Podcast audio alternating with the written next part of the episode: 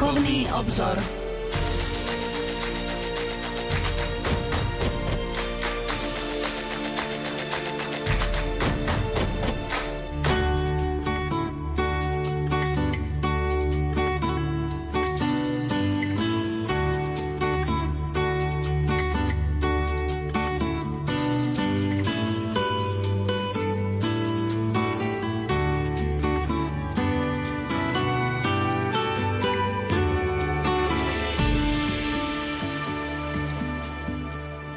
Požehnaný útorkový večer, milí poslucháči. Vitajte pri počúvaní relácie Duchovný obzor.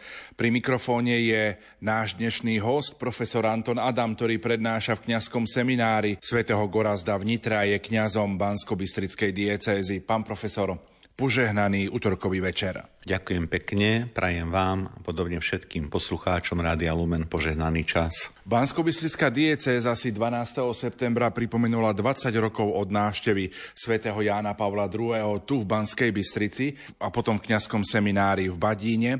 Pán profesor, 20 rokov už je čas, kedy môžeme povedať, že budeme spomínať. Ako si vy na túto návštevu pápeža Jána Pavla II. v tomto našom meste spomínate? Veľmi rád sa tejto návšteve vraciam, pretože svätý otec Jan Pavol II prišiel naozaj ako pútnik, prišiel síce so zdravím, ktoré bolo už vlastne v tých časoch veľmi slabé, ale bolo cítiť a mohli sme prežívať také hlboké duchovné nasadenie e, svätého pápeža Jana Pavla II. Pre vlastne odovzdanie takého posolstva naozaj lásky, dobra taká dobroprajenosť. Veľmi rád e, myslím na tieto e, chvíle a som, som presvedčený, že nielen ja, ale všetci, ktorí v tom čase boli aj tu na námestí Banskej Bystrici, tak rovnako to prežívali s pohnutím. A v konečnom dôsledku to stretnutie vo mne zanechalo hlbokú duchovnú stopu aj tým, že popoludní bolo stretnutie so Svetým Otcom v seminári Sv. Františka Ksaverského v Badíne, kde mal Svetotec niekoľko menších stretnutí a potom zvlášť kaplnke to bolo stretnutie teda s predstavenými pedagógmi a bohoslovcami terajšieho kniazského seminára v Badíne a pochopiteľná vec, že fotografia do tohto stretnutia e, je na takom poprednom mieste, rád sa na to pozerám, aby som si sprítomnil nie iba pri výročí tejto návštevy, ale častejšie v mojom živote túto udalosť, ktorá duchovne má čo povedať aj po toľkých rokoch. Bolo to 12. septembra na sviatok mena Pany Márie, vtedy sa vlastne slávila tu na bansko námestí aj Mariánska Sveta Omša. Čo ste vnímali počas tej svetej omše, že ako vlastne aj prítomní veriaci, ktorí boli na tom bansko námestí, ako vnímali postavu pápeža, ktorý prišiel medzi nich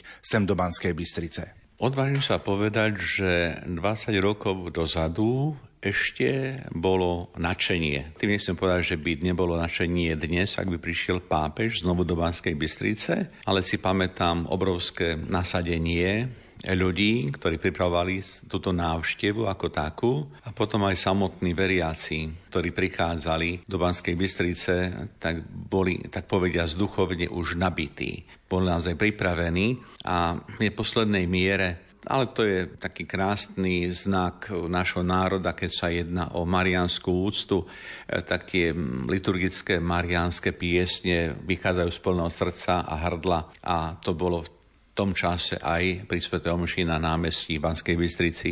Je známe, že Jan Pavol II bol veľkým ctiteľom Božej Matky Pany Márie a jeho osobnosť bola naozaj otvorená a preniknutá takou odozdanosťou Bohu a Božím zámerom, tak ako to poznávame zo života Pany Márie.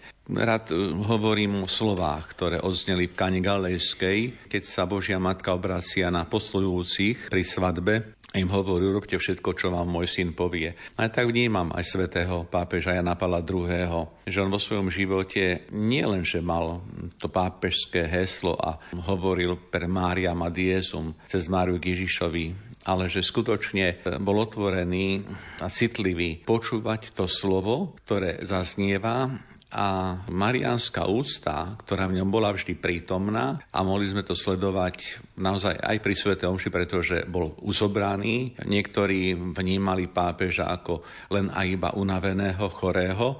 Ja som ho vnímal predovšetkým ako uzobraného. A to bolo tiež pre mňa také znamenie, že je to pápež, ktorý aj pri slavení liturgie si uvedomuje predovšetkým to tajomstvo Božej lásky a vníma aj ten mariánsky rozmer tohto života.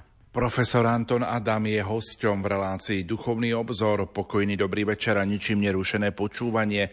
Vám zo štúdia Rádia Lumen Prajú majster zvuku Marek Rimóci, hudobná redaktorka Diana Rauchová a moderátor Pavol Jurčaga.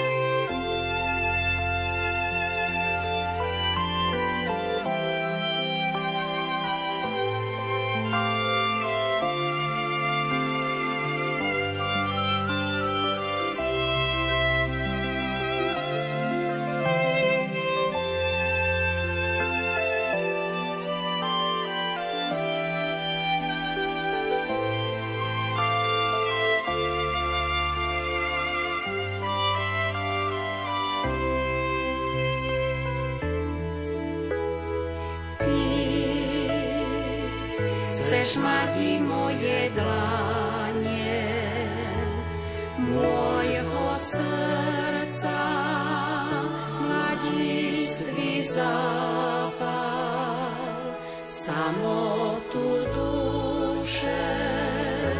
Zanika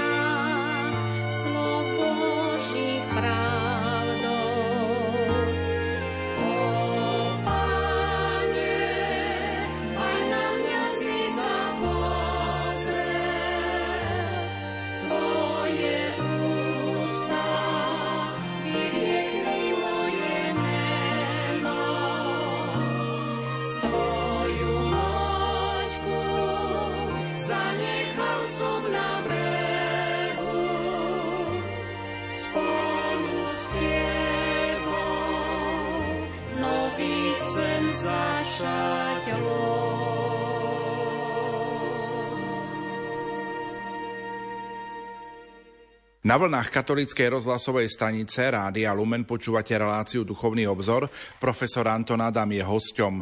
V štúdiu Rádia Lumen rozprávame o encyklike Caritas in Veritate, Láska v pravde, encyklike emeritného pápeža Benedikta XVI. Po štvrtý raz sa budeme o tejto encyklike rozprávať. Aj táto skutočnosť poukazuje na také široké spektrum téma problematiky, ktorým sa pápež Benedikt XVI v encyklike venuje. Pán profesor, pripomeňme si naše posledné stretnutie pred mesiacom. Čo bolo jeho obsahom? Pri našom poslednom stretnutí sme zameriavali pozornosť na štvrtú kapitolu tejto encykliky Láska pravde. Rozprávali sme o rozvoji národov, Venovali sme sa právam a povinnostiam ľudského spoločenstva a v neposlednej miere rezonovala aj téma životného prostredia, ktorej sa pápež Benedikt XVI venoval. Rozprávali sme o otázke, ktorá je veľmi dôležitá.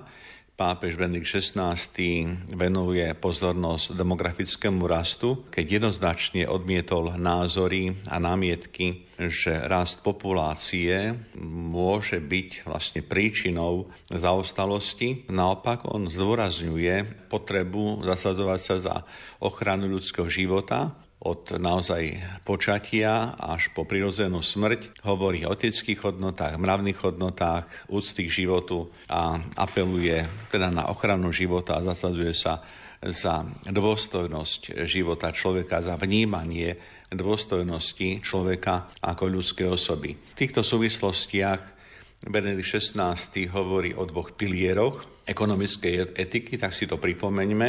Hovorí o nedotknutelnosti dôstojnosti ľudskej osoby a hovorí o transcendentnej hodnote prirodzených morálnych noriem. Benedikt XVI zdôrazňuje, že záleží na morálnom systéme, z ktorého ekonomická etika vychádza pochopiteľná vec, e, každé spoločenstvo, každé štátne spoločenstvo buduje svoj ekonomický systém, rozvíja ekonomiku. Ako hovorí pápež Benedikt XVI, je dôležité, aké sú východiska v ekonomickom podnikaní, v zmýšľaní, pretože aj na tomto mieste je potrebné zdôrazniť, že etika nemá byť nasmerovaná len a iba pre obohatenie a nejaký zisk, teda sebectvo, ale má ekonomika a teda aj morálne, mravné nastavenie v ekonomickom podnikaní má byť nastavené tak, aby v konečnom dôsledku slúžilo na povznesenie človeka a na, tak povediac, skvalitnenie života človeka. To má byť prvoradé. Je nepriateľné, aby ľudia vytvárali E, hodnoty, aby z týchto hodnot e, mal prospech iba, mala prospech iba nejaká skupinka ľudí, ktorí sú e, zabezpečení a ľudia vo všeobecnosti si musia vystačiť s nejakým priemerom alebo vlastne pod priemerom. A teraz sme sa dopracovali k 5. kapitole encykliky Láska v pravde, ktorá rovnako pojednáva o ľudskej rodine.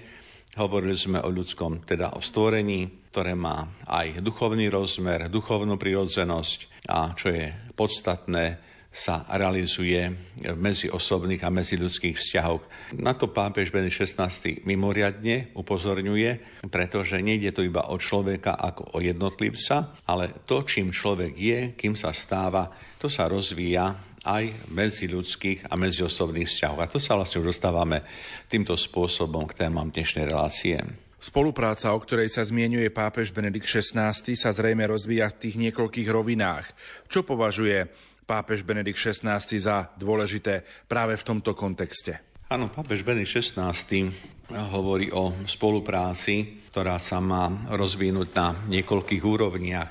Je to úroveň náboženská, kultúrna, politická, ale rovnako aj úroveň ekonomická. Zároveň pápež Benedikt XVI zdôrazňuje, že rozvoj musí zohľadňovať prítomnosť náboženstva vo verejnom živote. Kresťanské náboženstvo, ale aj iné náboženstva môžu totiž poskytnúť vlastný prínos k rozvoju, e, len tedy, ak Boh nájde miesto aj vo verejnom živote, najmä v kultúrnej, sociálnej, ekonomickej a najmä politickej oblasti. To už boli slova citácie z predmetnej encykliky. Ďalej Benedikt XVI poukazuje, že vylúčenie náboženstva z verejnej sféry, to znamená sekularizmus, ktorý je prítomný aj v spoločnosti nášho národa, má negatívny vplyv na opravdivý rozvoj. Benedikt XVI výslovne hovorí, citujem, vylúčovanie náboženstva z verejného priestoru, rovnako ako na druhej strane náboženský fundamentalizmus,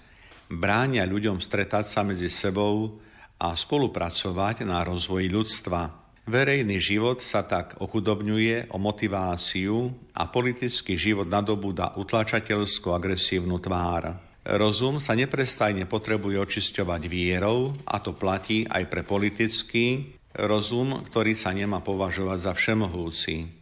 No aj náboženstvo sa potrebuje stále očisťovať rozumom, aby ukazovalo svoju autentickú ľudskú tvár. To sú slova pápeža Benta XVI, ktoré sú veľmi dôležité, pretože ak to rozmeníme na drobné, tak vidíme, že Benedikt XVI upozorňuje na isté nebezpečenstva, ktoré sú tak v tej sfére kultúrno-spoločensko-politické, ako aj sfére náboženskej. A on na niekoľkých miestach jednoducho odmieta naozaj aj náboženský fundamentalizmus, lebo to bráni človeku prežívať a naplňať vieru autenticky. V živote viery nevyhnutne musí mať svoje miesto aj rozumové poznanie, aj keď sme obrátení vlastne k Bohu, k nadrodzenu, ale je dôležité a nevyhnutné aby vlastne Boh nášho života bol Bohom, ktorý vstupuje do našich vzťahov, vstupuje do nášho života a je prítomný v našom zmýšľaní a konaní. Teda nemôžeme sa odvolávať na Boha za účelom dosiahnutia vlastných či osobných cieľov, ale ak sa odvolávame na, na, na Boha, na Božie veci, Boží zákon, tak zvedomím, že táto pravda nás podnecuje takú vernosť, autenticitu človeka, ktorý prijal Boha a v Bohu žije. Benedikt XVI ďalej pokračuje týmito slovami.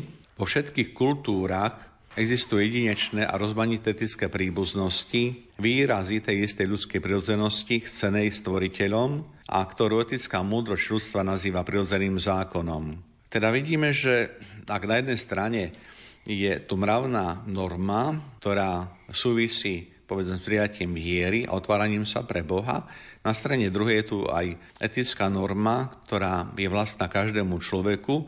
Je to prirodzený zákon a rešpektovanie prirodzeného zákona v sfére znovu ekonomickej, kultúrnej, sociálnej, politickej, spoločenskej má byť impulsom k tomu, aby všetky tie aktivity, o ktorých pápež hovorí a ktoré slúžia najskôr tak rozvoju človeka, spoločnosti a národa, aby tieto vlastne postoje a princípy zodpovedali prirodzenému mravnému zákonu.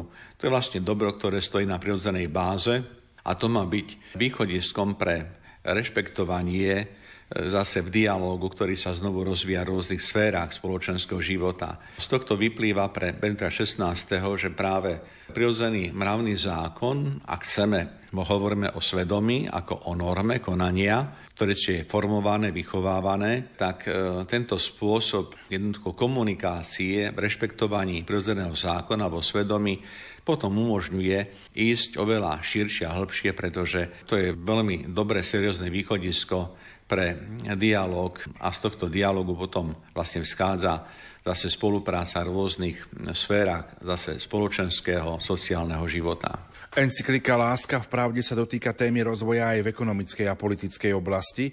Poďme našim poslucháčom priblížiť aj túto problematiku, ktorá je aktuálna aj dnes.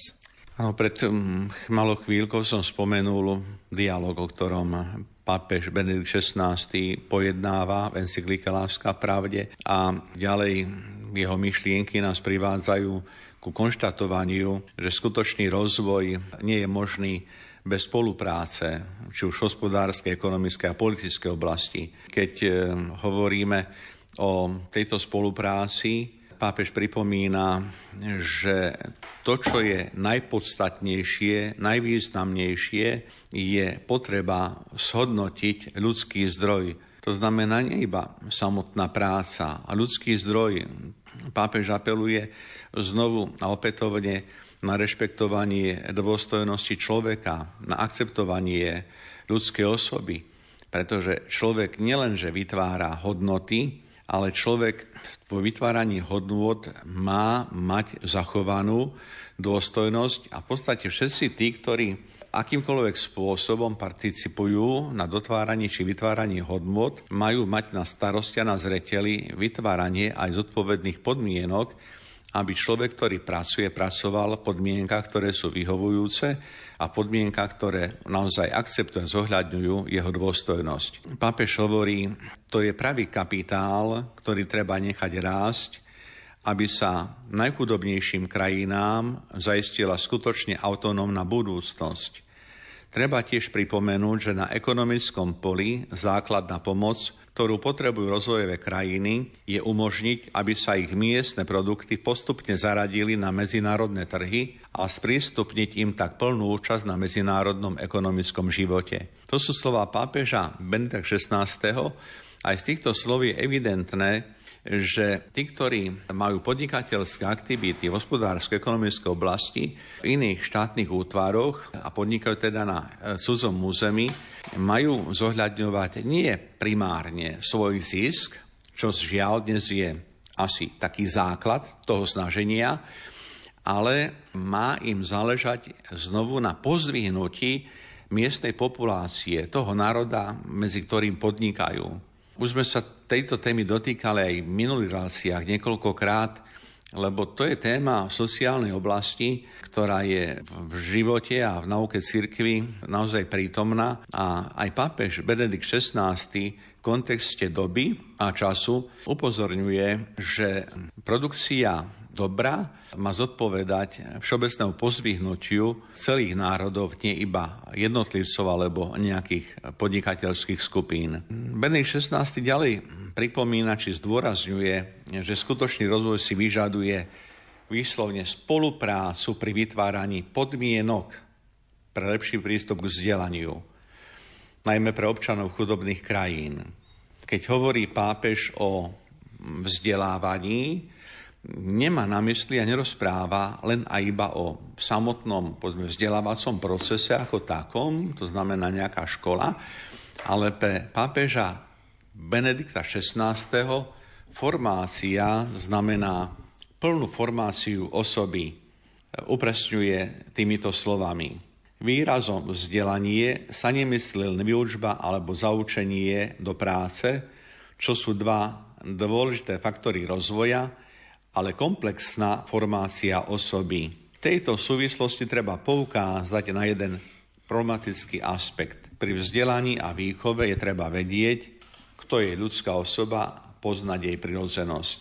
A tak celá tá štruktúra 5. kapitole, v ktorej sa nachádzame, pokazuje na vážnosť, ktorú pápež Benedikt XVI venuje témam antropologickým, pretože je to kľúčová téma, ktorá rezonuje v ľudskej spoločnosti a pochopiteľná vec, že antropologické témy, téma rozvoja ľudskej osoby, dôstojnosť ľudskej osoby, dôstojnosť človeka stojí vždy v centre záujmu v tom integrálnom ponímaní. Tak keď hovoríme o, o rozvoji, hovoríme o tom integrálnom chápaní rozvoja, ktorý zahrňa každú oblasť v živote naozaj človeka, cez človeka v konečnom dôsledku aj v živote celej spoločnosti. A napokon pripomína pápež Benedikt XVI, že záujem, ten opravdivý záujem o rozvoj si vyžaduje analýzu čoraz rozšírenejších masových javov a poukazuje na turizmus, hovorí o migrácii, nezamestnanosti a konzumizme. Takže to, čím sa zaoberá spoločnosť týchto dní a tohto času, vidíme, že nie cudzia ani pápežovi a že aj pápež Benedikt XVI vnímal problematiku v širších súvislostiach a na to aj poukazovalo. My si v tejto chvíli opäť trochu zahráme a po pesničke budeme v našom rozprávaní pokračovať.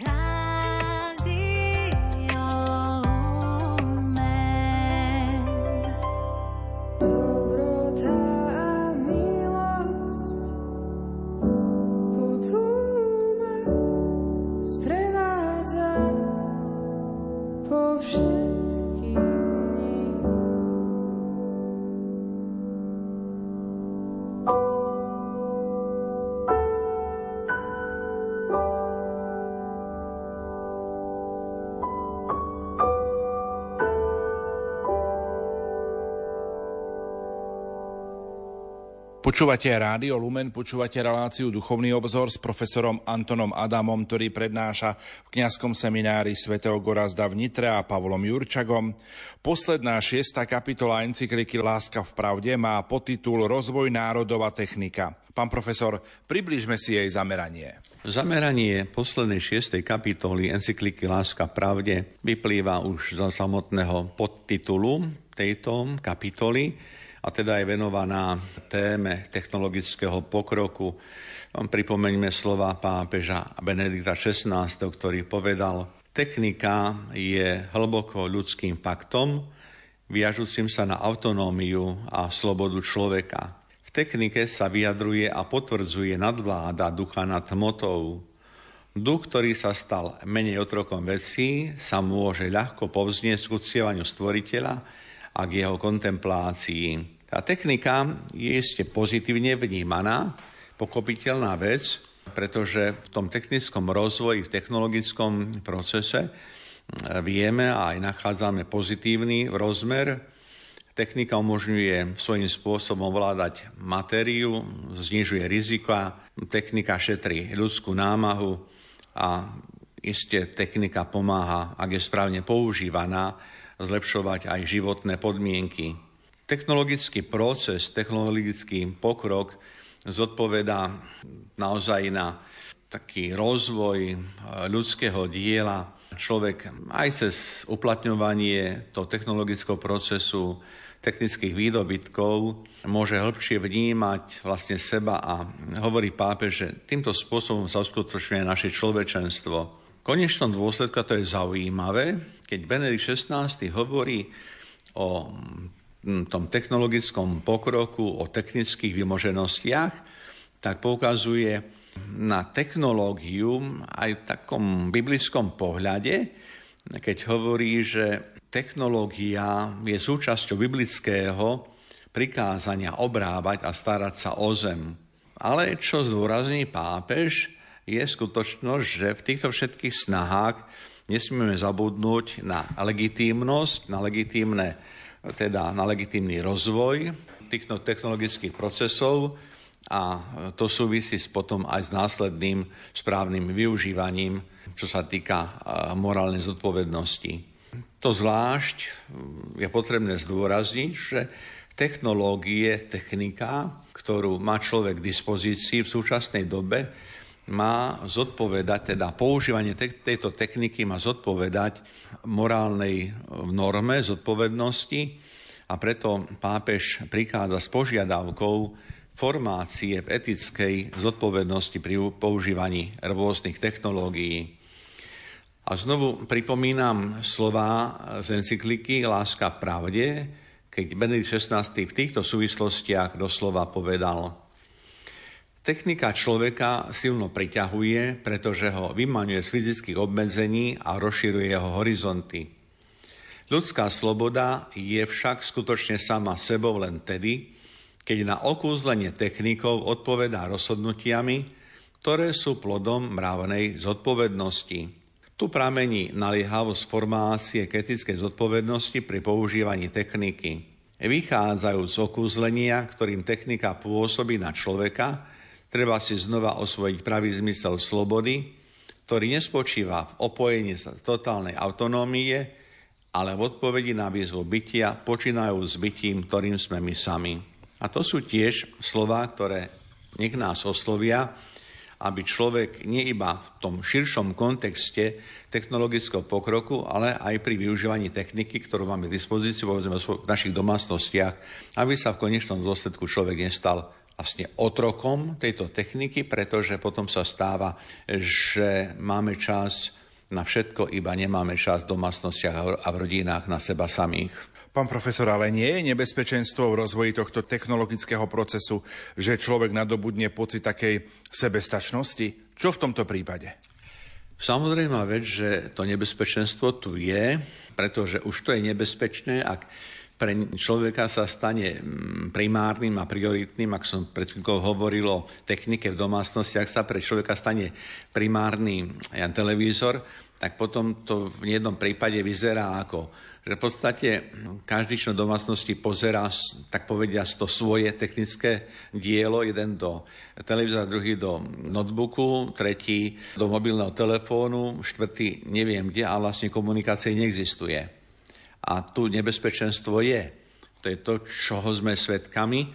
A podobným spôsobom je nebezpečenstvo aj vo využívaní isté technologického procesu, lebo človek môže upadnúť do takého seba uspokojenia, veď v podstate technika je všemocná a, a tá technika všetko urobí. Samotný technologický rozvoj, hovorí aj pápež Benedikt XVI, môže vyvolať takú myšlienku sebestačnosti technológie, ktorá sa potom prejavuje v absolutizme.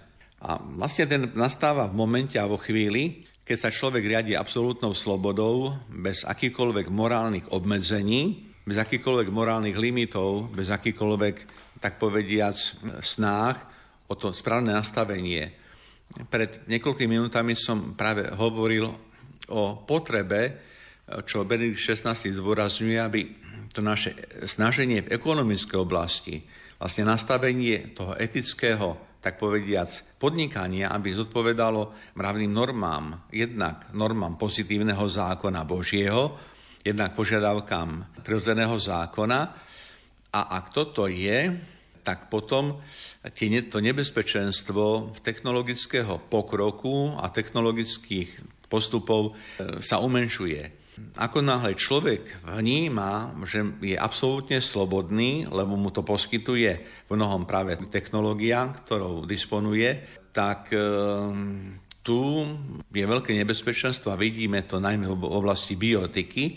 Je to téma, ktorej sa pápež dotkol síce v tejto encyklike okrajovo, ale upozorňuje, že aj táto oblasť biotického konania alebo bio etických e, technológií môže byť naozaj veľkým nebezpečenstvom pre ľudské konanie. Benedikt XVI znovu v týchto súvislostiach v encyklike hovorí, primárnym a ostredným poľom kultúrneho boja, boja medzi kategorickým nárokom techniky a mravnou zodpovednosťou človeka je dnes bioetika, ktorej je radikálne v hre samotná možnosť integrálneho rozvoja. Ide o veľmi delikátnu a rozhodujúcu oblasť, v ktorej sa s dramatickou silou vynára základná otázka. Či človek vytvára sám seba, alebo závisí od Boha. Vedecké objavy na tomto poli a možnosti technického zásahu sa zdajú natoľko pokročilé, že nás stavajú pred voľbu medzi dvoma racionalitami – rozumom otvoreným pre transcendentno a rozumom uzavretým imanencií. Stojíme pred rozhodujúcim buď alebo. Ak si naši posluchači spomenú, v našich reláciách, bolo to asi pred dvoma mesiacmi, som spomínal aj isté nebezpečenstvo, ktoré práve v kontexte technologických procesov, robotizácie, automatizácie vlastne nastáva, keď dnes sú vo svete vlastne úvahy, či dokonca aj automatickým robotom nemajú byť priznané autonómne práva vlastne ľudskej osoby. To je niečo, čo je absurdné, pretože nejakým spôsobom akákoľvek technologická vymoženosť a dokonalosť ani robota nemôže, tak povediac, ehm, byť obdarená, obdarená ľudským rozhodnutím venovania nejakých práv, ktoré prislúchajú len iba človeku. Teda sú to naliehavé otázky, pred ktorými stojí súčasný svet, súčasná spoločnosť. Je potrebné tomu venovať pozornosť a aj táto encyklika Láska pravde má podnietiť nie iba teológov, ale každého rozumne zmýšľajúceho človeka, aby sa zamýšľal nad spôsobom, ako prezentuje svoju prítomnosť v tomto svete so všetkým, čo má k dispozícii. Človek nie je iba telesný, človek je aj duchovný a technologické výmoženosti, technologické dobro má naozaj byť v službe aj pre tú vonkajšiu stránku, ale aj pre vnútorné poznesenie človeka. Problematika rozvoja a s ním spojeného technického pokroku je výrazným prvkom v encyklike Láska v pravde. Sme v závere 6. kapitoly, pán profesor. Aké poučenie, možno usmernenie plinie zo slov pápeža Benedikta XVI. pre nás? Ano, v závere 6. kapitoly, konkrétne v bode 76. nachádzame celkové shrnutie témy, o ktorej sme hovorili a Benedikt XVI hovorí a dovolím si citovať dlhší úsek alebo odsek tejto encykliky, pretože nechajme hovoriť autenticky pápeža Benedikta XVI. Rozvoj musí zahrňať aj duchovný a nie len mentálny rast, pretože ľudská osoba je jednotou duše a tela, zrodená Božou stvoriteľskou láskou a určená pre väčší život. Ľudská byto sa rozvíja, ak rastie v duchu, ak jej duša spoznáva samu seba a pravdy, ktorých zárodky do nej vtlačil Boh, ak vedie dialog so sebou a so svojím stvoriteľom. Človek vzdialený od Boha je nepokojný a chorý. Sociálne a psychologické odsudzenie a mnohé neurózy charakterizujúce blahobytné spoločnosti poukazujú aj na príčiny duchovnej povahy. Pýtame sa, ako bude reagovať slabší človek, zvyknutý na blahobyt, keď bude musieť zrazu zakúšať obmedzenia a obety plynúce z krízy. Blahobytná, materiálne rozvinutá spoločnosť, utlačajúca dušu, nie je sama o sebe zameraná na autentický rozvoj. Nové formy drogového otroctva a zúfalstva, do ktorého upadá toľko ľudí, nenachádzajú len sociologické a psychologické vysvetlenie, ale podstatne duchovné. Utrpenie spôsobuje prázdnota, ktorej sa duša cíti opustená aj napriek všetkým telesným a psychickým terapiám. Neexistuje plný rozvoj a univerzálne spoločné dobro bez duchovného a morálneho dobra ľudí, chápaných v celistvosti ich duše a tela. To sú slova z encykliky Láska v pravde. A ak tieto slova by sme si zopakovali znovu a znovu, tak len a iba nás utvrdzujú v tom, čo je evidentné zo života národa a zo života spoločnosti. Ak človek nemá duchovné zakorenenie, ak človek buduje svoj život iba na vonkajších, hmotných, materiálnych dobrách, jednoducho neobstojí. Potrebujeme iste mať to materiálne, čo poznáša telo a potrebujeme byť duchovne zakorenení, aby sme boli povznesení aj na duši a v duchu.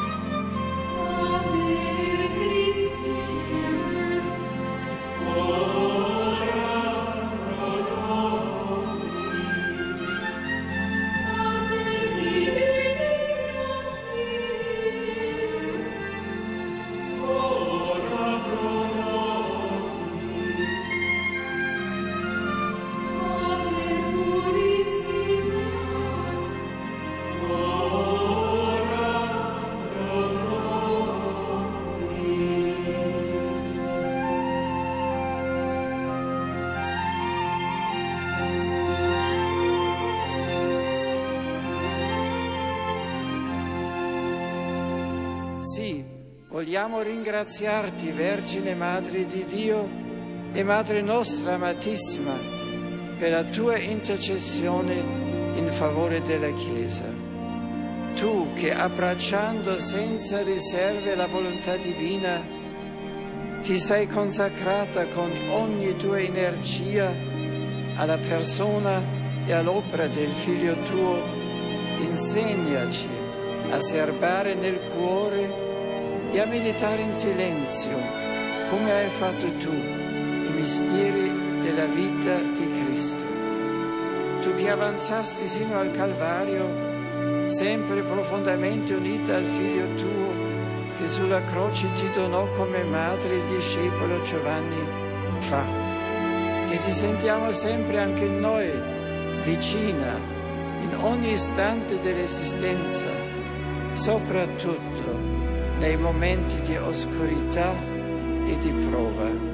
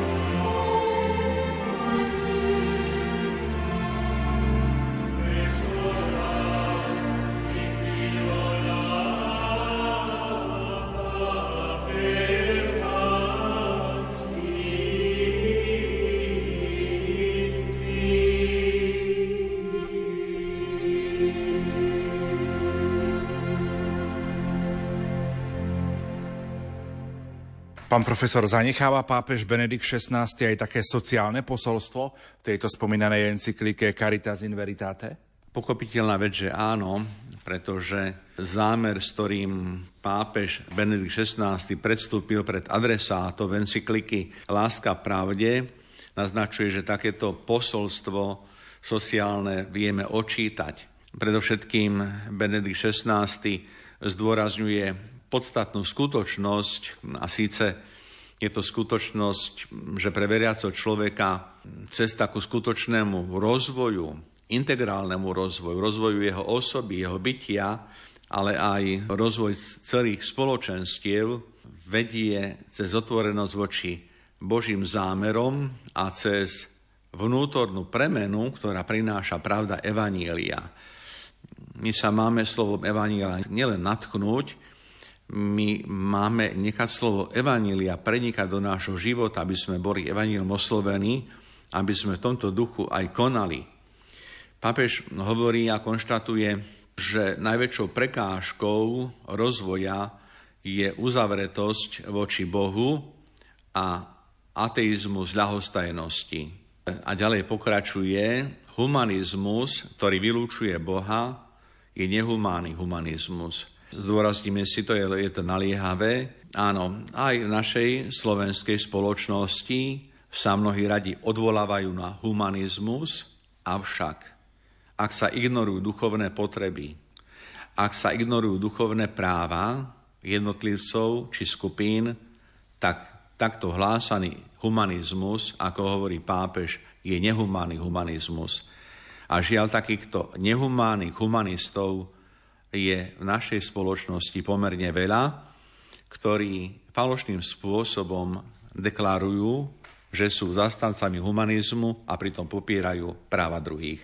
Tak toto aj v duchu encykliky Láska pravde humanizmus nie je a je dobre, keď sa aj my zamýšľame nie iba na vlnách Rádia Lumen nad, nad týmito témami, ale keď aj naši poslucháči si nájdu priestor, aby uvažovali nad touto témou, lebo je to téma napokon ich aj nášho života.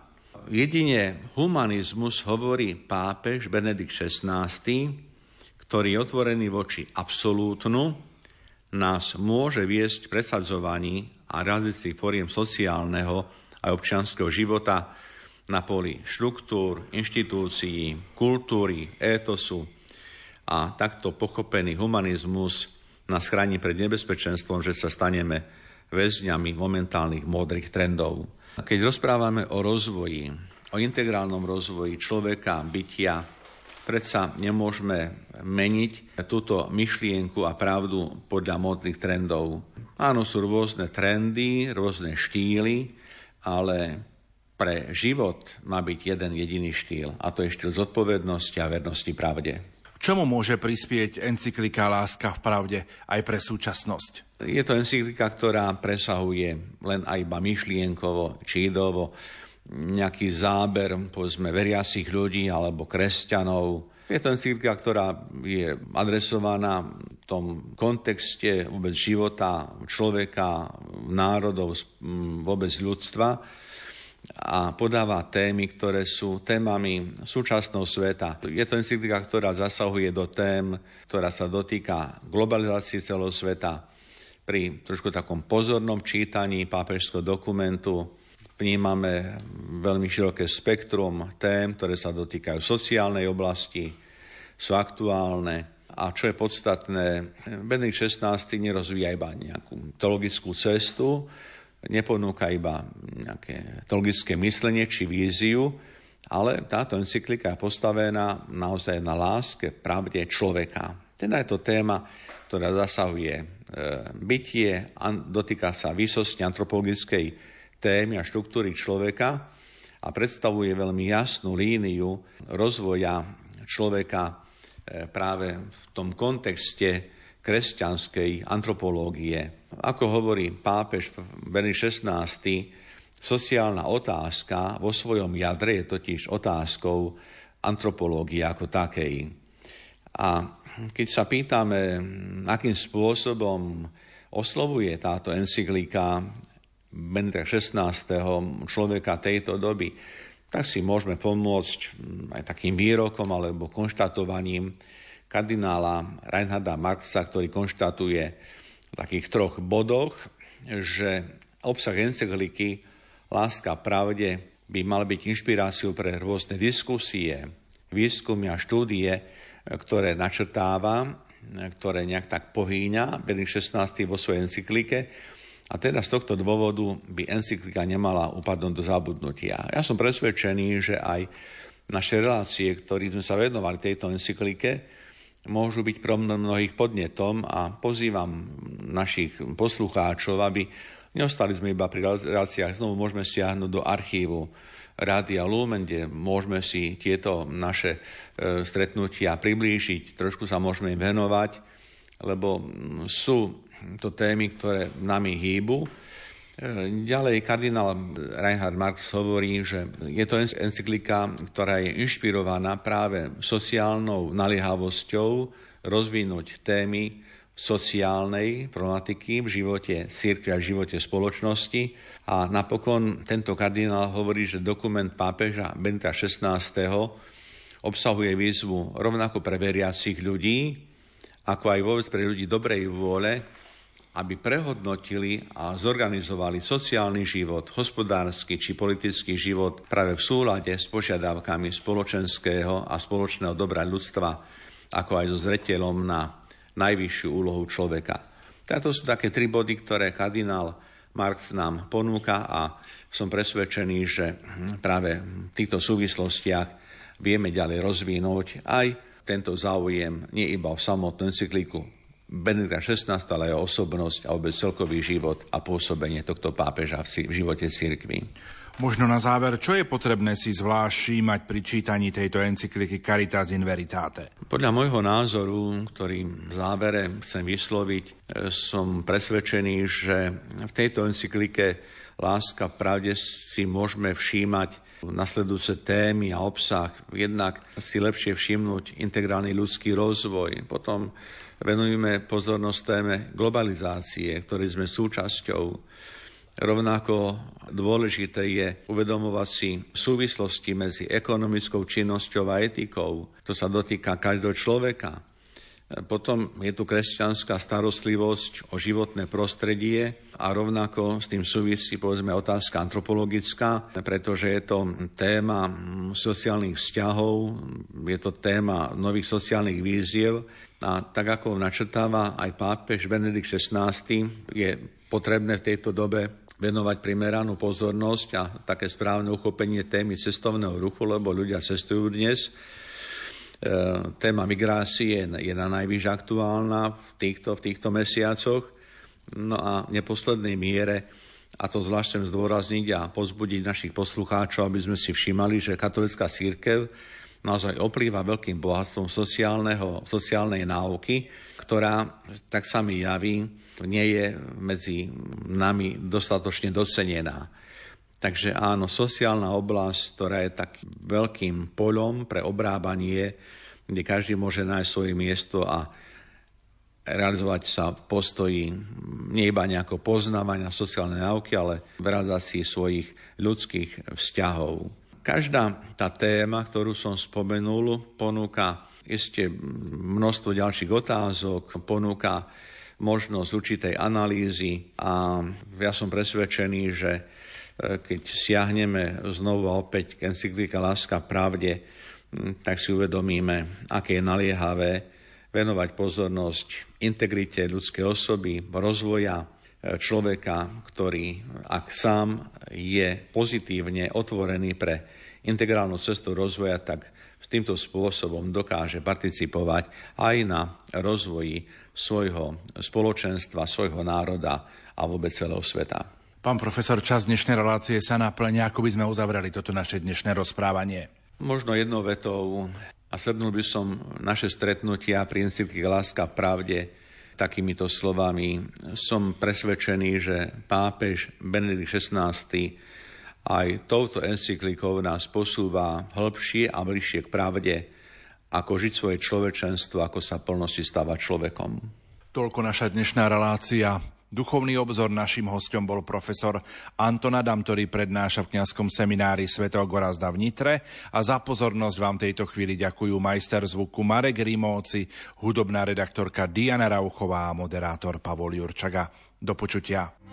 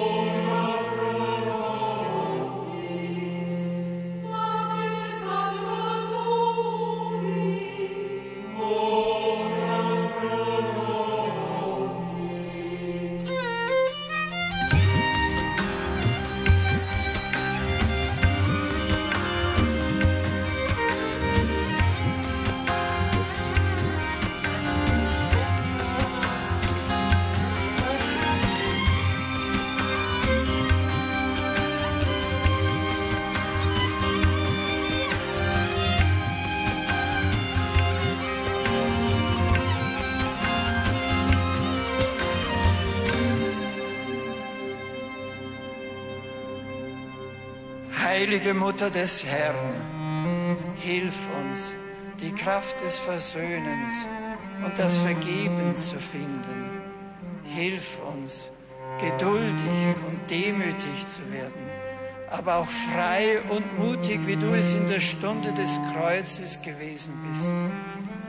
Du trägst Jesus auf deinen Armen, das segnende Kind, das doch der Herr der Welt ist. So bist du den Segnenden tragend, selbst zum Segen geworden. Segne uns und diese Stadt und dieses Land. Zeige uns Jesus, die benedeite Frucht deines Leibes. Bitte für uns Sünder, jetzt und in der Stunde unseres Todes. Amen.